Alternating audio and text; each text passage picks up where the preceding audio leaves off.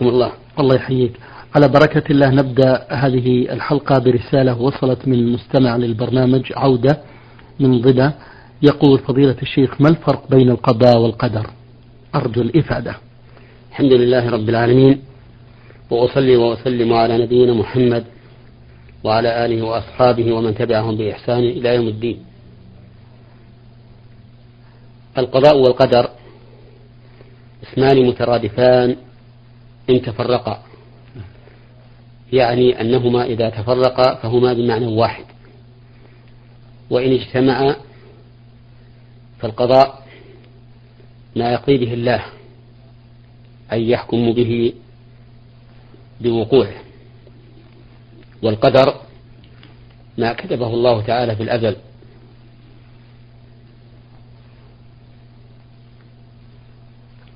وليعلم أن القضاء ينقسم إلى قسمين. قضاء شرعي وقضاء كوني. فالقضاء الشرعي يتعلق بما أحبه الله ورضيه. مثل قوله تعالى وقضى ربك ألا تعبدوا إلا إياه وبالوالدين إحسانا. والقضاء الكوني القدري يتعلق بما قدره الله سواء كان مما يرضاه أو مما لا يرضاه. ومنه قوله تعالى وقضينا إلى بني إسرائيل في الكتاب لتفسدن في الأرض مرتين ولتعلن علوا كبيرا. والإيمان بالقدر أحد أركان الإيمان الستة التي بينها رسول الله صلى الله عليه وسلم حين سأله جبريل عن الإيمان فقال أن تؤمن بالله وملائكته وكتبه ورسله واليوم الآخر والقدر خيره وشره. وحقيقته أن تؤمن بأن ما أصابك لم يكن ليخطئك وما أخطأك لم يكن ليصيبك. فما قدر الله عليك فلا بد أن يقع مهما عملت من الأسباب. وما رفع الله عنك فلا يمكن أن يقع مهما كان من الأسباب. ولهذا كان المؤمنون يقولون اللهم لا مانع لما أعطيت ولا معطي لما منعت. نعم. بارك الله فيكم. هذا مستمع المستمع للبرنامج أختكم نون نون عين الأردن عمان تقول آه، دعاء بعض العامة بقولهم الله لا يمتحنا أو الله لا يبتلينا وضحوا لنا ذلك في حكمه مأجورين. المحنة والابتلاء معناهما متقارب. نعم. وتكون في الخير وتكون في الشر. قال الله تعالى ونبلوكم بالشر والخير فتنة وإلينا ترجعون. وقال تعالى ولنبلونكم حتى نعلم المجاهدين منكم والصابرين. ولكن دعاء الناس بقولهم اللهم لا تمتحنا أو لا لا تبلونا إنما يريدون بذلك الامتحان في الشر والامتحان والابتلاء في الشر. ولا حرج أن يقول الإنسان اللهم لا تمتحنا بهذه بهذا المعنى أو اللهم لا تبلونا بهذا المعنى.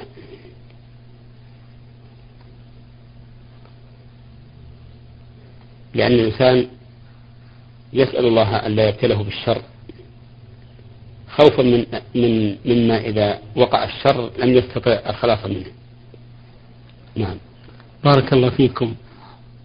تقول المستمعة من الأردن إذا أصيب الإنسان بشلل تام في الجزء الأيمن من جسمه بحيث لا يستطيع الحركة ويبقى دائما في فراشه نائما على ظهره ونقوم بتقريبه يقول فهل تجب له الصلاة؟ وكيف يتوضأ؟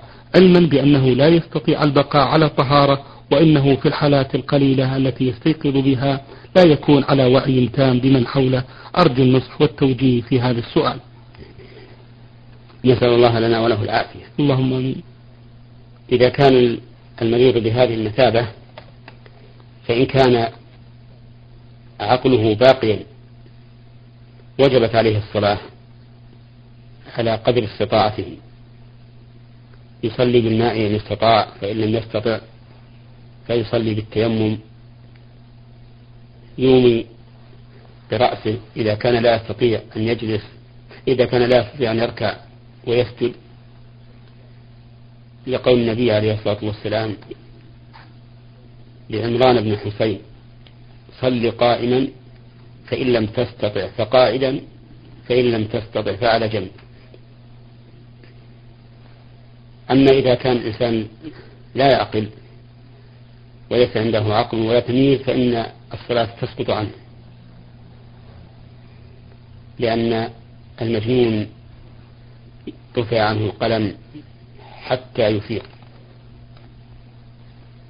ولا شك أنه إذا كان معه عقله وألزمناه بالصلاة وبما يجب له من طهارة سيكون فيه مشقة على أهله ما دام مشغولا لكن أهله يحتسبون الأجر عند الله ويصبرون وسيجعل الله لهم فرجا ومخرجا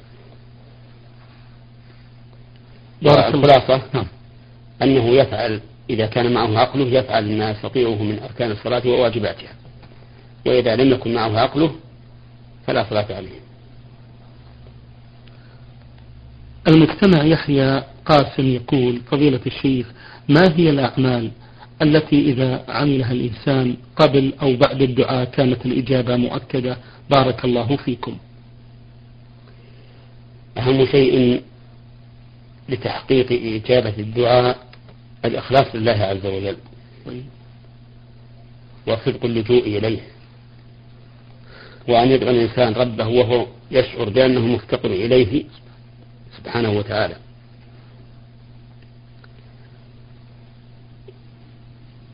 ومن المهم اجتناب أكل الحرام لأن أكل الحرام مانع من موانع إجابة الدعاء لما ثبت في الحديث الصحيح أن الله تعالى طيب لا يقبل إلا طيبا. وذكر صلى الله عليه وسلم الرجل يطيل السفر. أشعث أغبر. يمد يديه إلى السماء. يا رب يا رب. وملبسه حرام. ومطعمه حرام. وغذي بالحرام. فأنا يستجاب لذلك.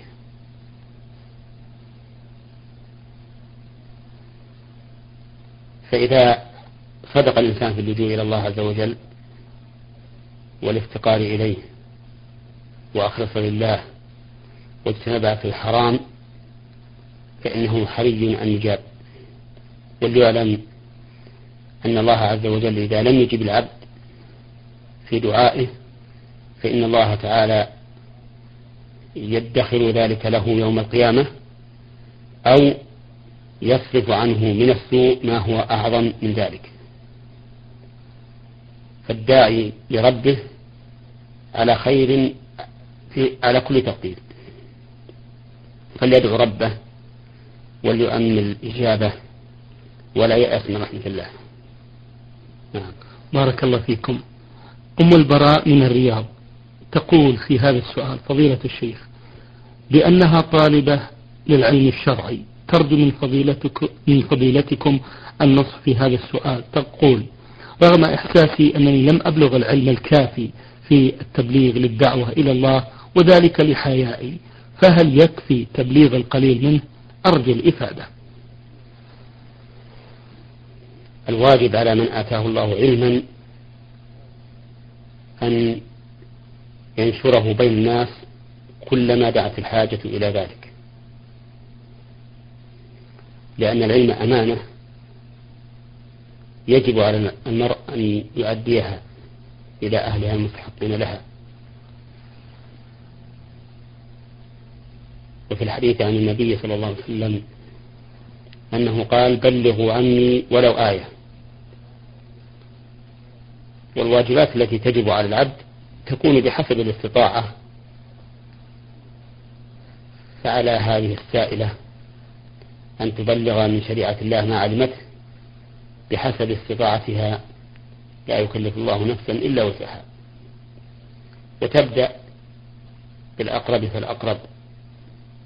لقول الله تعالى وأنذر عشيرتك الأقربين. ولأن الأقرب أحق بالبر من الأبعد فلتبدأ به ولتكن حكيمة في أداء العلم في الأسلوب وفي الحال وفي الوقت وفي المكان. فإن ذلك مما يكون به الخير. قال الله تعالى يؤتي الحكمة من يشاء ومن يؤتى الحكمة فقد أوتي خيرا كثيرا وما يذكر إلا أولو الألباب. نعم. بارك الله فيكم. تسأل عن صحة حديث من كتم علما ألجمه الله لجاما من نار. تقول أرجو التفصيل وكيف يكون كتمان العلم؟ آه، كتمان العلم يكون بإخفائه. حين تدعو الحاجة إلى بيانه والحاجة تدعو إلى بيان العلم بالسؤال إما بلسان الحال وإما بلسان المقال. فالسؤال بلسان الحال أن يكون الناس على جهل في دين الله يجهلون دين الله عز وجل يجهلون ما يلزمهم في الطهارة في الصلاة في الزكاة في الصيام في الحج. في بر الوالدين في صدر الأرحام. فيجب حينئذ بيان العلم. أو بلسان المقال بأن يسألك إنسان عن مسألة من مسائل الدين وأنت تعرف حكمها فالواجب عليك أن تبينها. ومن كتم علما مما علمه الله فهو على خطر عظيم. قال الله تعالى إن الذين يكتمون ما أنزلنا من البينات والهدى من بعد ما بيناه للناس في الكتاب أولئك يلعنهم الله ويلعنهم اللاعنون إلا الذين تابوا وأصلحوا وبينوا فأولئك أتوب عليهم عن التواب الرحيم. وقال تعالى وإذا أخذ الله ميثاق الذين أوتوا الكتاب لتبيننه للناس ولا تكتمونه. وليعلم طالب العلم أنه كلما بين العلم ازداد علما فإن العلم يزيد بزيادة نشره قال الله تعالى والذين اهتدوا زادهم هدى وآتاهم تقواهم. هذه المستمعة ها الاثنين من الرياض تقول قال رسول الله صلى الله عليه وسلم من صلى البردين دخل الجنة. تقول لماذا سمي بهذا الاسم البردين فضيلة الشيخ. المراد بالبردين صلاة الفجر وصلاة العصر. وذلك لأن صلاة الفجر فيها برد الليل نعم. وصلاة العصر فيها برد النهار. وهاتان الصلاتان آه، أفضل الصلوات الخمس. قال الله تعالى حافظوا على الصلوات والصلاة الوسطى وقوموا لله قانتين. والمراد بالصلاة الوسطى صلاة العصر. ولأن هاتين الصلاتين تشهدهما الملائكة. الموكلون بحفظ بني آدم. قال الله تعالى وقرآن الفجر إن قرآن الفجر كان مفروضا فلهذا كان لهما هذه المزية أن من صلاهما دخل الجنة. نعم. بارك الله فيكم. المجتمع لام عين قاف من حرف باطل يقول في الحديث قال رسول الله صلى الله عليه وسلم إن الله جميل, جميل يحب الجمال. كما قال صلى الله عليه وسلم في حديث ما معناه إن الله تعالى يحب أن يرى أثر نعمته على عبده؟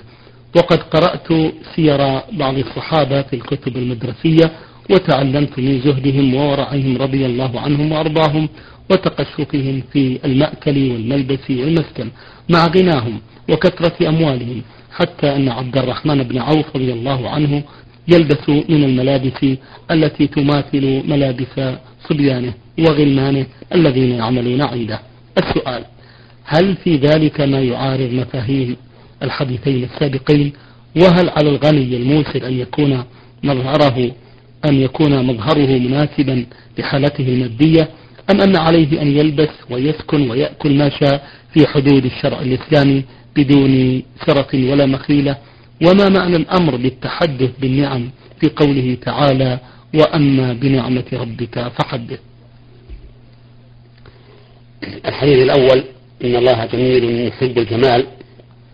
قاله النبي صلى الله عليه وسلم حينما قال الناس إن الرجل يحب أن يكون ماله حسنا وثوبه حسنا فقال النبي صلى الله عليه وسلم إن الله جميل يحب الجمال أي يحب التجمل في اللباس النعال ثوب الغترة مثله لأن هذا من إظهار آثار نعمة الله. وهو يوافق الحديث الذي ذكره وهو أن الله إذا أنعم على عبده نعمة يحب أن يرى أثر نعمته عليه. وأثر النعمة بحسب النعمة. نعم. فنعمة المال أثرها أن يكثر الإنسان من التصدق ومن نفع الخلق. وكذلك أن يلبس ما يليق به من الثياب. حتى أن بعض العلماء قال إن الرجل الغني إذا لبس لباس الفقراء فإنه يعد من لباس الشهرة. ولكن قد تدعو الحاجة أو قد تكون المصلحة في أن يلبس الإنسان لباس الفقراء. إذا كان عائشا إذا كان عايشا في وسط فقير وأحب أن يلبس مثلهم لئلا تنكسر قلوبهم فإنه في هذه الحال قد يثاب على هذه النية ويعطى الأجر على حسب نيته. وأما قوله تعالى وأما بنعمة ربك فحدث فالمراد أن الإنسان يتحدث بنعمة الله سبحانه وتعالى عليه لإظهار فضل الله سبحانه وتعالى عليه وأن ما حصل من هذه النعمة ليس بحوله وقوته ولكنه بنعمة الله ومنته. والتحدث بالنعمة يكون بالقول وبالفعل. فيكون بالقول مثل أن يقول للناس مثلا في المناسبة إن الله تعالى قد أعطاني المال بعد أن كنت فقيرا وقد أعطاني الأولاد بعد أن كنت وحيدا وما أشبه ذلك. وقد هداني الله بعد أن كنت على غير هدى. والتحدث بالفعل أن يفعل ما يدل على هذه النعمة. إذا كان عالما فيعلم الناس. إذا كان غنيا ينفع الناس بماله. إذا كان قويا ينفع الناس بدافعه عنهم ما يؤذيهم بحسب الحال. وأما ما ذكره عن بعض الصحابة من تقشفهم فهذا على سبيل التواضع لئلا يكون من حولهم منكسر القلب. بحسب أنه لا يستطيع أن يلبس مثل لباسهم أو أن يطعم مثل طعامهم والإنسان في هذه الأمور يراعي المصالح نعم. بارك الله فيكم. هذا سائل لم يذكر الاسم. هنا يقول فضيلة الشيخ ما هي الأدعية التي تقال في قنوت النوازل؟ الأدعية التي تقال في قنوت النوازل بحسب هذه النازلة. نعم. ولا, ولا يمكن أن يقيدها بشيء معين لأن النوازل تختلف. فإذا كان مثلا فإذا نزل بالمسلمين نازلة كقتل العلماء مثلا فله أن يدعو على من قتلهم. اللهم اقتل من قتلهم اللهم أفسد عليه أمره اللهم شتت شمله اللهم فرق جمعه اللهم اهزم جنده وما أشبه ذلك مما يليق بالحال ويناسب الحال. بارك الله فيكم. ورد في معنى الحديث من لزم الاستغفار جعل الله له من كل هم فرجا ومن كل ضيق مخرجا ورزقه من حيث لا يحتسب. ما, صح ما صيغة ذلك الاستغفار فضيلة الشيخ؟ أولا هذا حديث ضعيف. ولكن معناه صحيح. لأن الله تعالى قال وأن استغفروا ربكم ثم تبوا إليه. لنمتعكم متاعا حسنا إلى أجل مسمى ويؤتي كل ذي فضل فضله. وقال تعالى عن هود ويا قوم استغفروا ربكم ثم توبوا إليه يرسل السماء عليكم إدرارا ويزدكم قوة إلى قوتكم ولا تتولوا مسلمين ولا شك أن الاستغفار سبب لمحو الذنوب. وإذا محيت الذنوب آه، تخلفت آثارها المرتبة عليها. وحينئذ يحصل الإنسان الرزق والفرج من كل كرب ومن كل هم.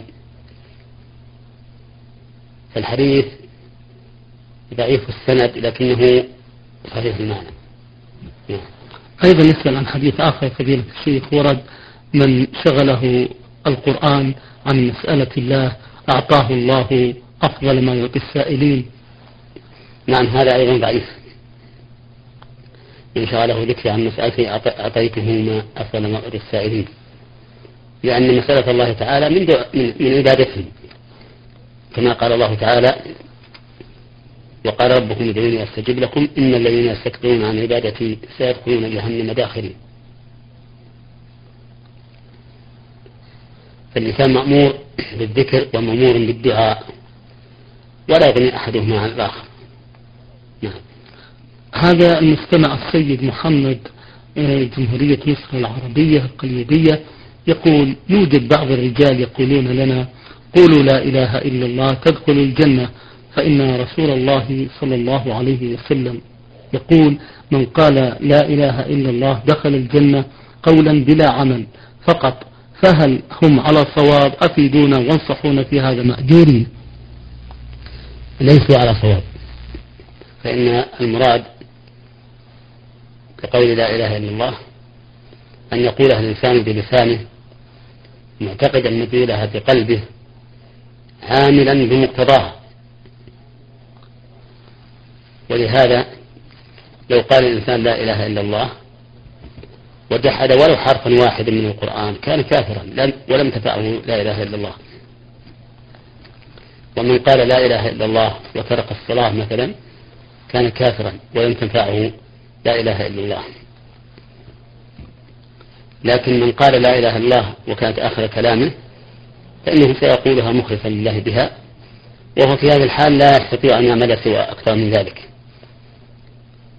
فتكون فتكون مدخلة له الجنة نعم. بارك الله فيكم. المستمعة آه التي رمزت اسمها براء سين من ليبيا تقول هل يجب على المرأة مسح الرأس؟ وإذا كان الشعر طويل فماذا تفعل؟ يجب على المرأة أن تمسح رأسها في الوضوء وأن تغسله في الغسل من الجنابة والحيض. والمسح في في الوضوء يكون من مقدم الرأس إلى مؤخره من منابت الشعر. وأما ما استرسل منه فإنه لا لا يلزم مسحه لأن المسح من يكون إلى حد منابت الشعر فقط. فما كان من الرقبة فأنزل فإن مسحه ليس بواجب. نعم. نختم هذا اللقاء بسؤال المستمعة أيضا. من ليبيا تقول إذا سألني أحد في أمر من أمور الشرع فهل أجيبه بما من أمور الشرع؟ نعم. فهل أجيبه بما أعرف مما قرأته من الكتب الشرعية أو سمعته من الأشرطة الدينية أو سمعتها أيضا من هذا البرنامج أو أقول له لا أعلم أرجو الإفادة. الواجب إذا تعرف أحدنا المسألة وأنت تعلمين حكمها من الكتب الموثوقة لمؤلفيها أو الأشرطة الموثوق بقارئها أو من هذا البرنامج من الدرب أن تخبريه بالحكم الشرعي. لأنك لما علمت هذا الحكم عن الطريق التي أشرنا إليها كان واجبا عليك أن تخبريه بالحكم الشرعي إذا سألت. وإلا كنت داخلة في الذين يكتمون العلم. ولكن يحسن أن تقولي قال فلان في نور الدرب كذا قال فلان في الشريط الفلاني كذا قال فلان في الكتاب الفلاني كذا حتى تخرج من العهدة. نعم.